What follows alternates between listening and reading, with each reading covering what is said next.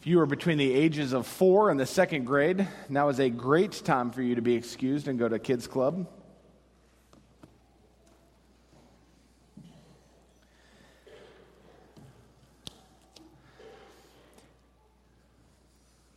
Still got little ones running. How you walk says a great deal about your identity. How you walk says a great deal about your identity. For example, I'm a Mosier. I walk slow. I've always walked slow. I like to take it in, it's part of my personality.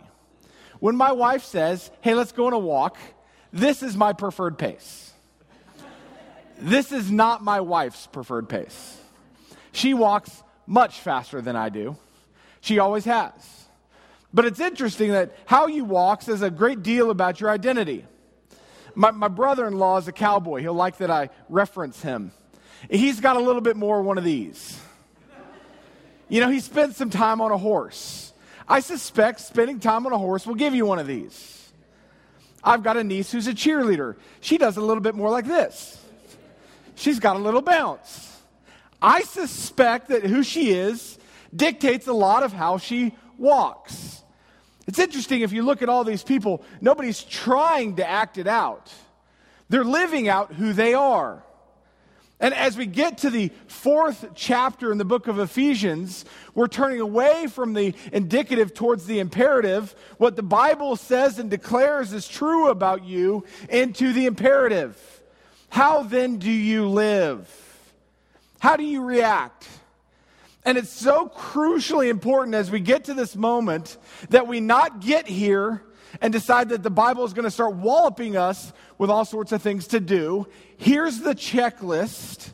Here's the I got to. Here's everything I must do in order to be accepted. This is what pleases God. But rather, for us to understand, when we get to the fourth chapter of the book of Ephesians, that it says everything about who we are in the first three chapters. When you get to the fourth chapter, all it says is, is when you live out your identity declared to you in the first three, this is what it should look like. So there's not this great call, this great push, this to do list.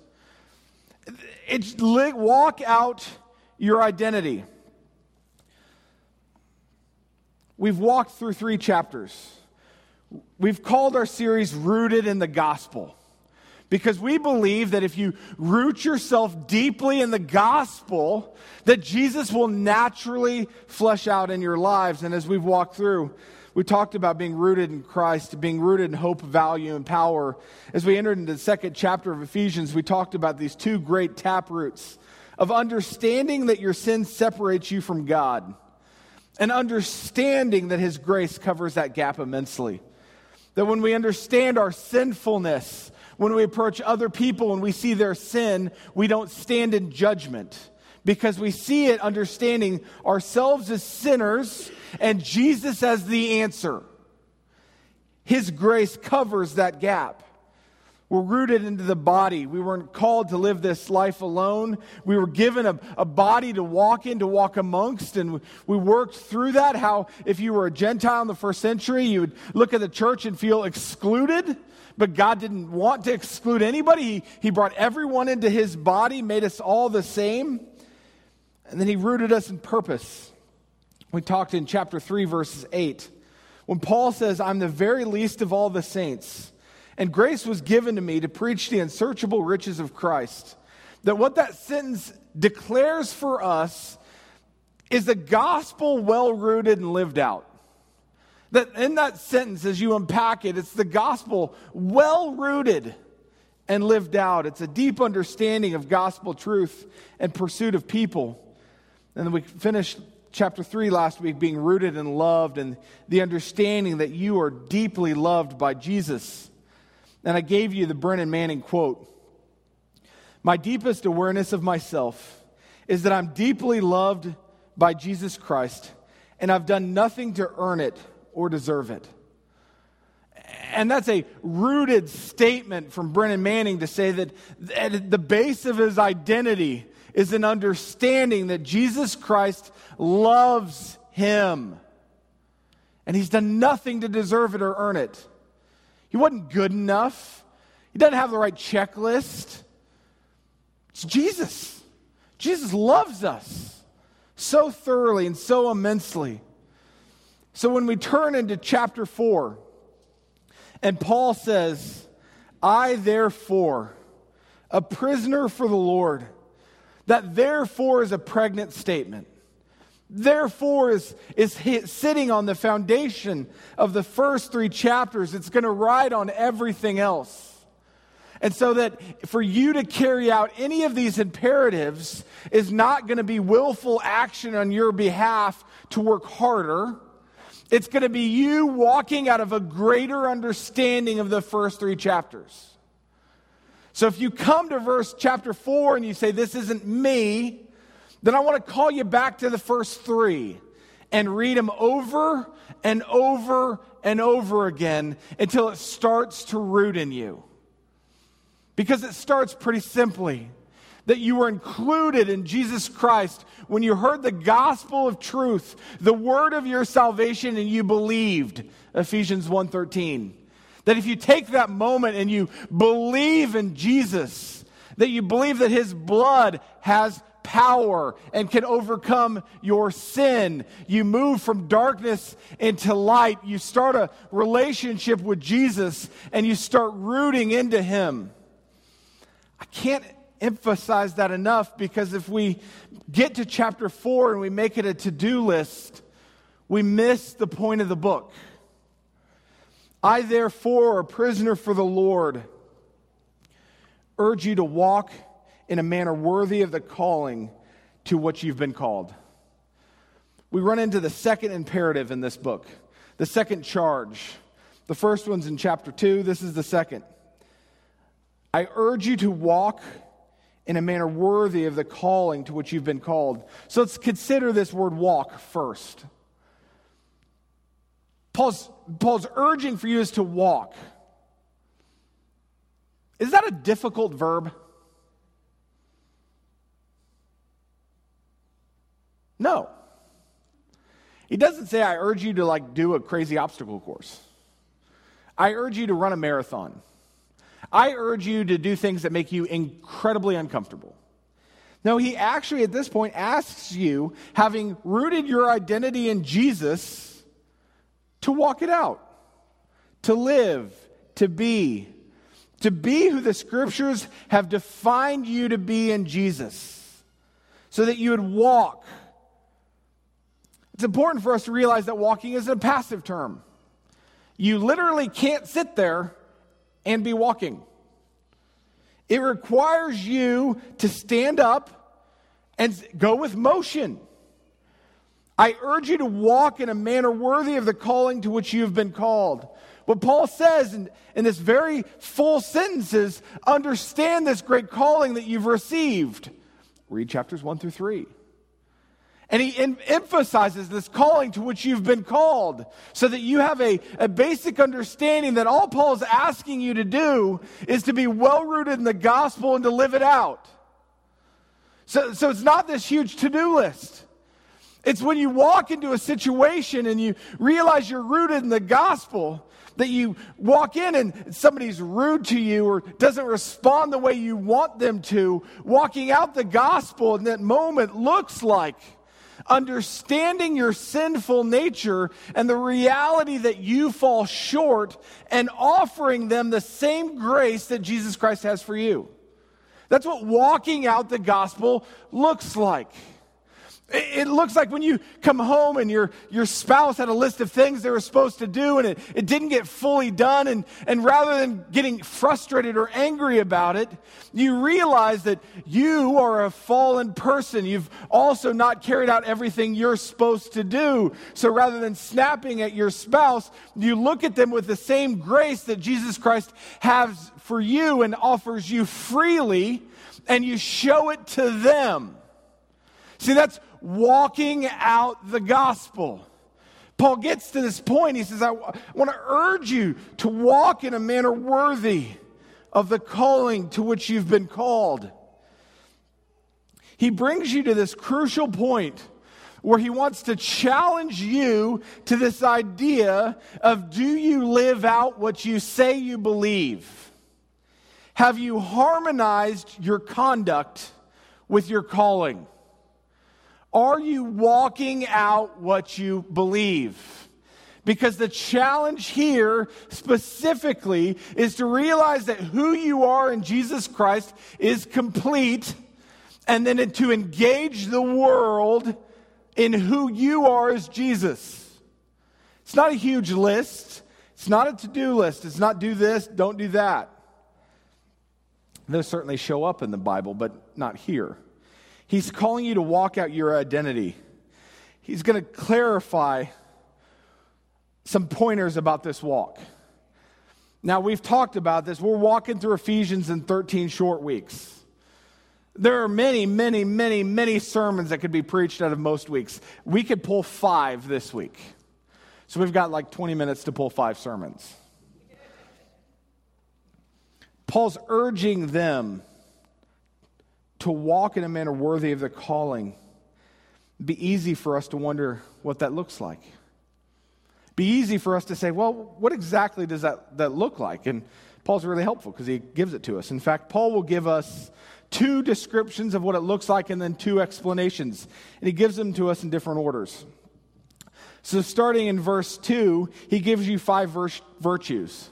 That if, if you want to know what the Christian life looks like walked out, you want to look like what it looks like practically to live out your identity in Jesus, to understand the, the nature that you are, your sin separates you from God and that Jesus overcomes that gap with his death and resurrection. This is what it looks like for you practically to live that out, starting in verse 2. With all humility and gentleness, with patience, bearing with one another in love eager to maintain the unity of the Spirit and the bond of peace. So, as you're wondering what it looks like to walk this out, Paul gives you five virtues. And immediately you're going to have to realize that these five virtues inherently require you to be in community. I've very rarely ever shown humility by myself.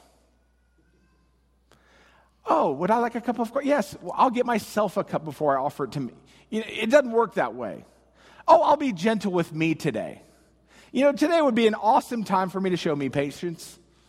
I should bear with me today. You know, I'm just, I just need to put up with myself. You know, the more I say it, the more it sounds like I do have to do that. But you see the necessity here that these are all virtues that aren't just you working out your life, they're you living in community. The very thing Paul has thrown out to us over and over again that if you're rooted in the body, you've got to be in the church. And if you're rooted in the body in the church, then this is how you got to live it out. You got to live close enough to people where you can practice humility, gentleness, patience, bearing with one another, peacekeeping. So let's look at humility. Humility is literally considering, considering others better than yourself. So, so when you walk into a situation and you're wondering, how should I interact with this person, walking out the gospel, the answer biblically and literally is to consider them better than me, to put their needs before mine, to honor them in that way. Gentleness is a willingness to not assert myself or my rights. It's not to work and walk into a situation and say, I deserve this or I want this. It's to walk into a situation and to think, what do you need? What would make this go better for you? How, how do I love you in this situation? Do you start to see Jesus lived out as you look at these virtues? Do you start to see Jesus getting fleshed out? This isn't telling you, by the way, to start being humble and start being gentle and start working this out. It's telling you that's who you are in Jesus. That as you spend time in God's Word and you root yourself in the gospel and you dig into God's truth and you, you pour through it and you pray through your day, you're saying, Lord, help me to walk this out because this is who I am in your Son. And then when I walk into a situation and I wonder if I can show this, It's realizing, Jesus, I just need you to flesh yourself out in me right now. I need you to be here. I need to, to lean into you. I need to walk you out. For me to be gentle and to put somebody else's needs, to put them before me. Patience. Patience is a great quality. Because truly, to show patience, you kind of have to be around somebody who requires you to have it. Uh, you know, whether it's a, a child who doesn't want to sleep at night, or, or somebody who has a habit or a tick that just rubs you the wrong way over and over and over again. Wherever that situation or that context shows up in our lives, to realize that walking out the gospel is for us not to get irritated at this little tick that this other human is showing, and to realize in that moment that man, I fall short of the glory of God. And Jesus shows lots of grace to me, and I want to love this person in it, and I'm going to choose to bite my tongue. I'm going to choose to be patient. I'm going to choose to put their needs first. Bear with one another in love. It's this fourth quality. It's interesting. I, I was trying to figure out how to describe that really well. So I did a word study on bear this week. And it was fascinating because if you really want to put these words together literally, it kind of says putting up with one another. And you go, well, that actually makes more sense in English.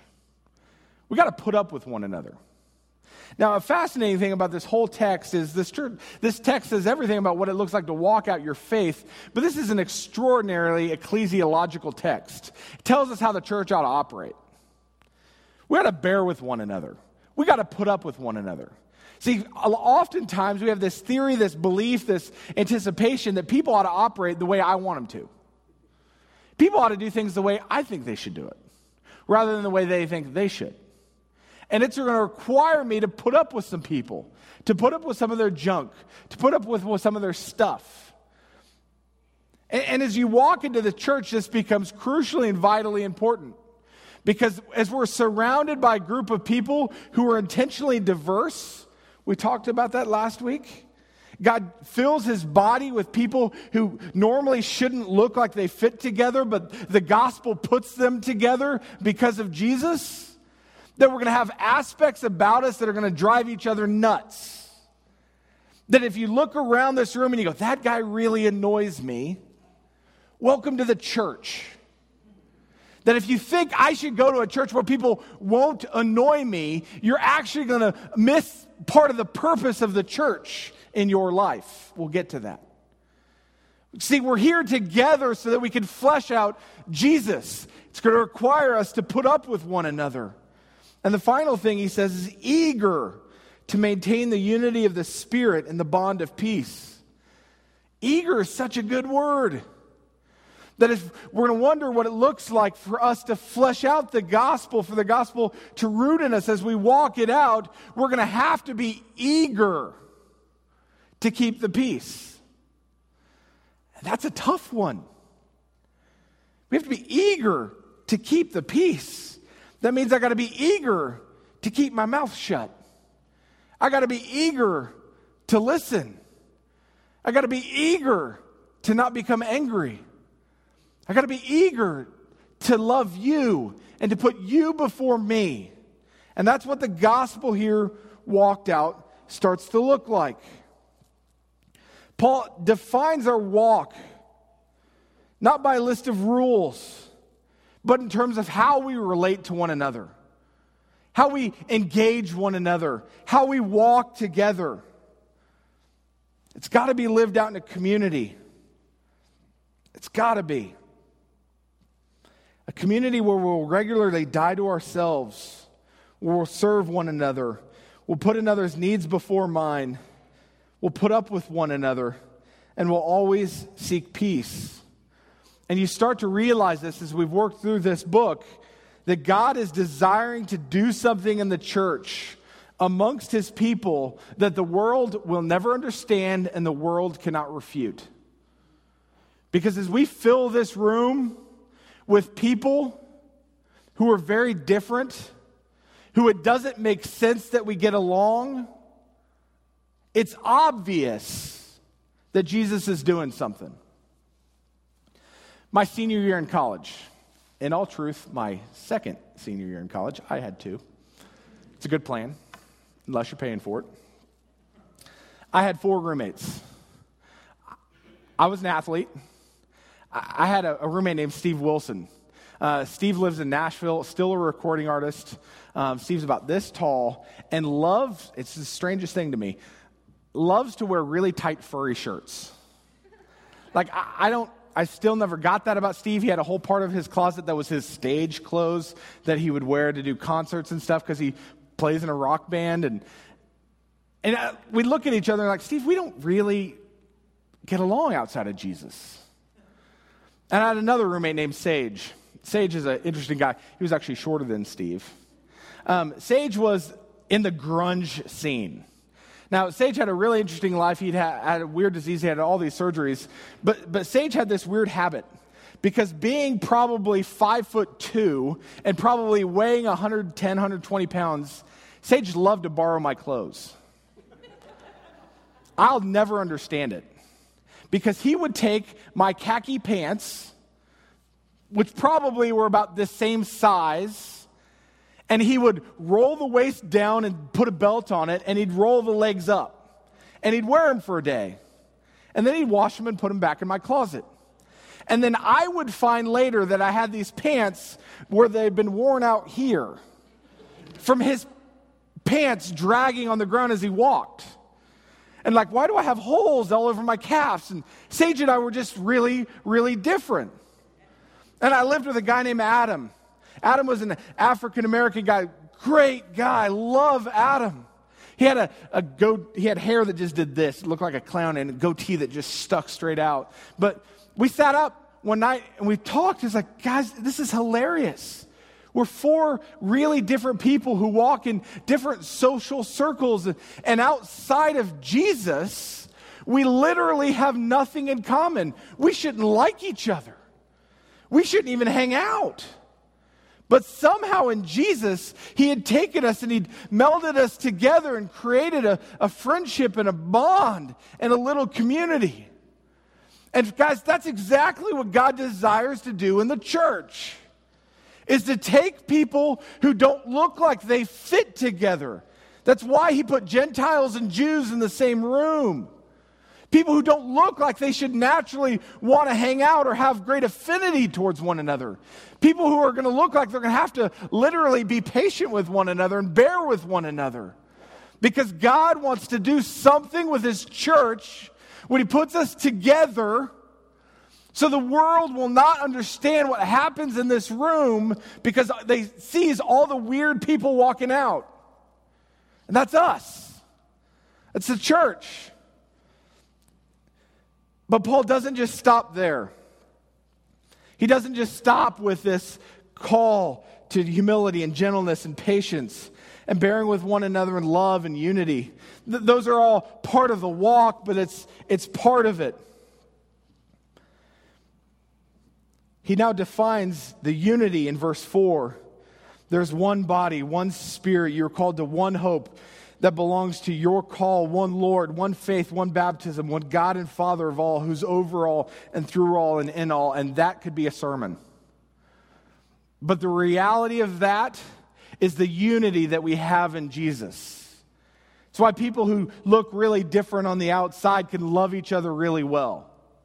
Because we have so much in common in Jesus. But a walk well rooted in the gospel does not just sacrifice for the community.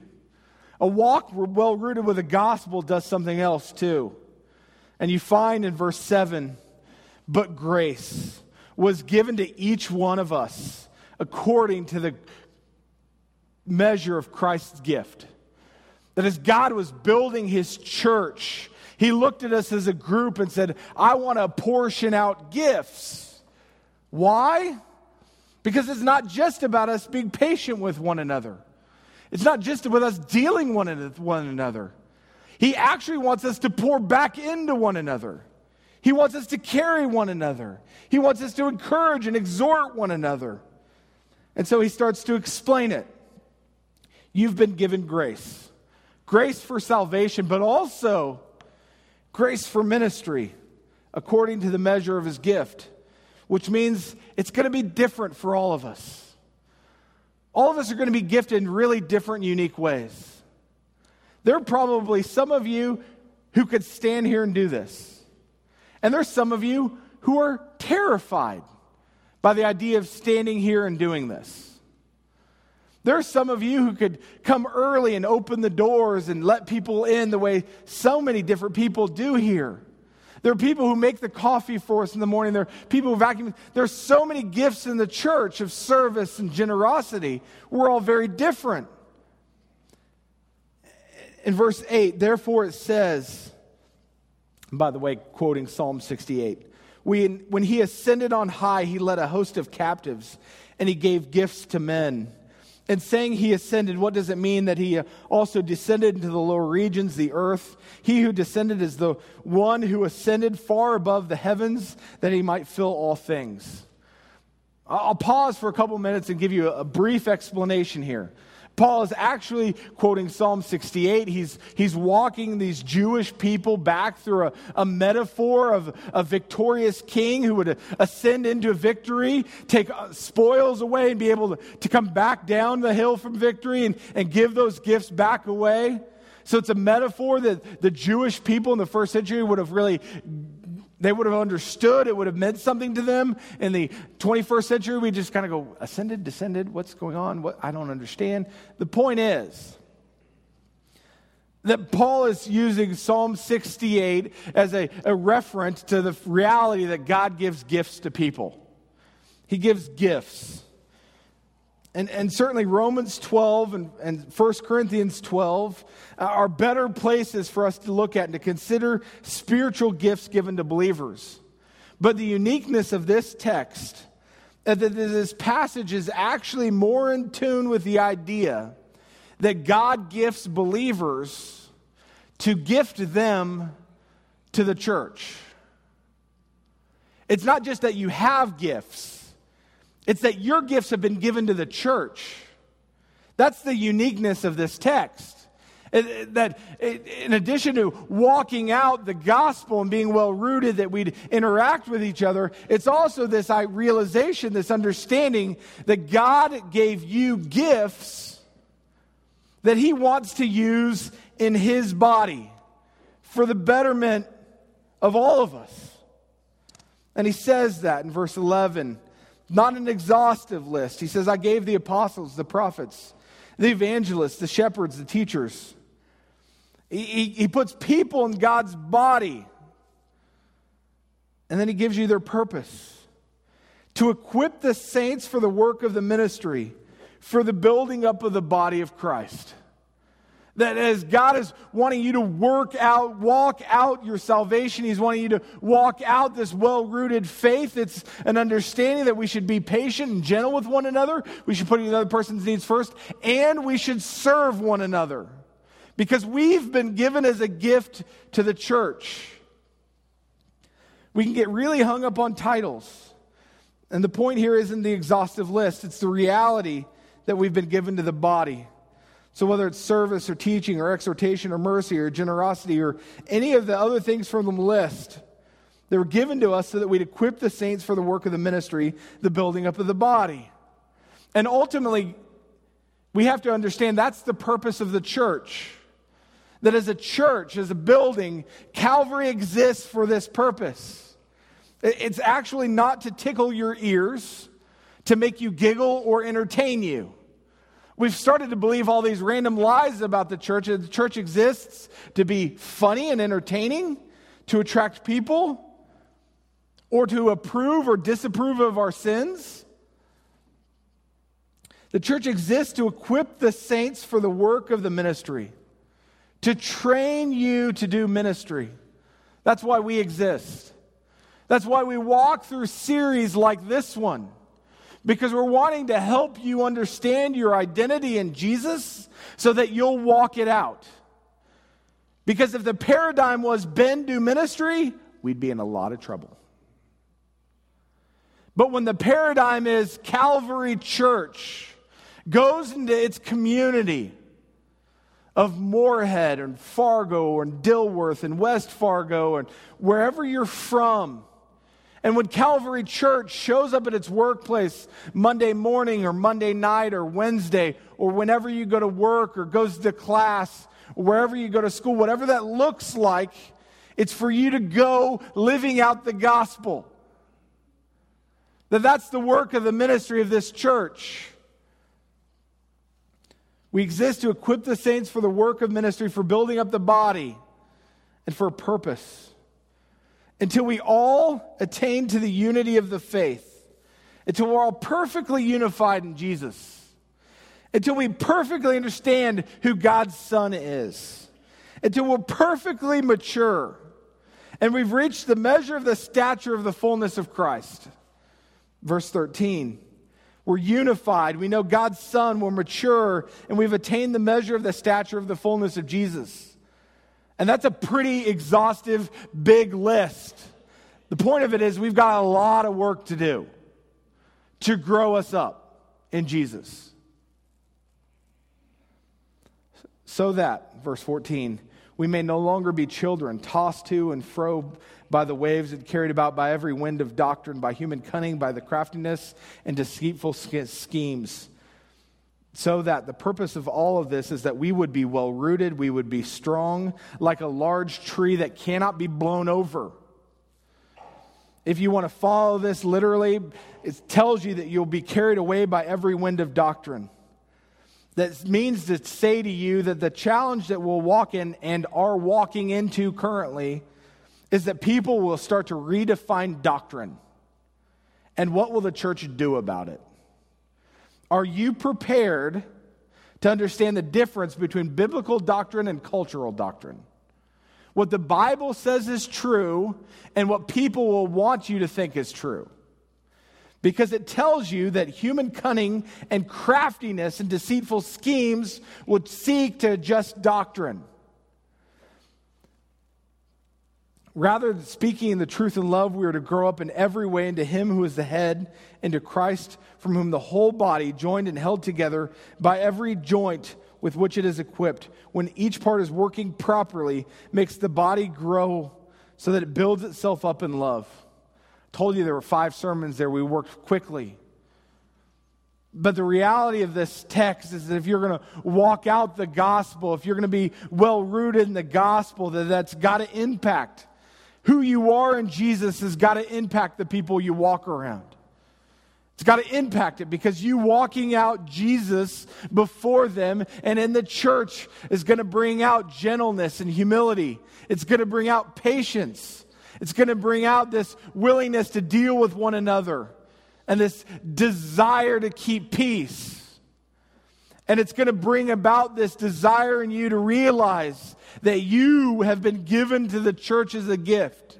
That your gifts, your abilities, your talents, God placed here purposefully. And the end of the text in 16, it says, From whom the whole body, joined and held together by every joint with which it is equipped. Now let's look at this next phrase.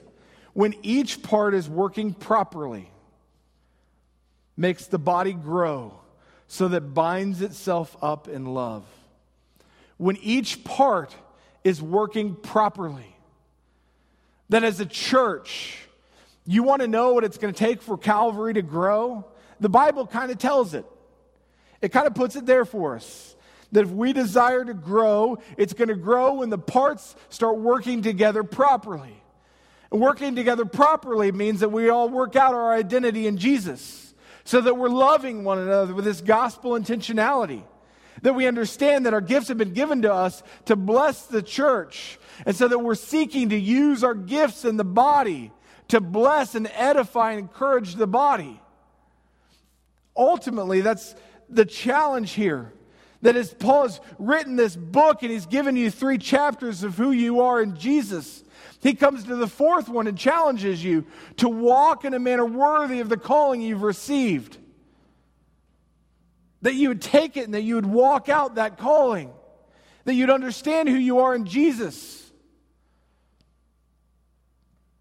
There's not like a huge list here, it's not to do. It's understand what Jesus did for you. and own it, and then walk out and engage people and love people out of the reality of who Jesus is and what he did at the cross and what the resurrection means in your life. We said early on that if you've been loved much, if you've been forgiven much, you'll love much. And the reality of this is for us to understand that what God did for us was significant. That what God did for us in sending his son was significant. And that salvation is incredible. And the power that we're given in Jesus is phenomenal. So let's walk it out. Let me pray. Father, thank you so much for this text. Father, that as we wonder what it looks like to walk out the gospel in our lives, it looks like what it means to root the gospel in our lives, Father, you've declared it, you've defined it, you've put it before us. Father, that as we seek to be people who are defined by your gospel, Father, I pray that you'd help us to walk it out. You'd help us to realize who we are in Jesus, the sufficiency of the cross. And Father, that we would love one another really well, and that we'd use our gifts really well for your glory. God, we love you. We're so thankful for your son, Jesus.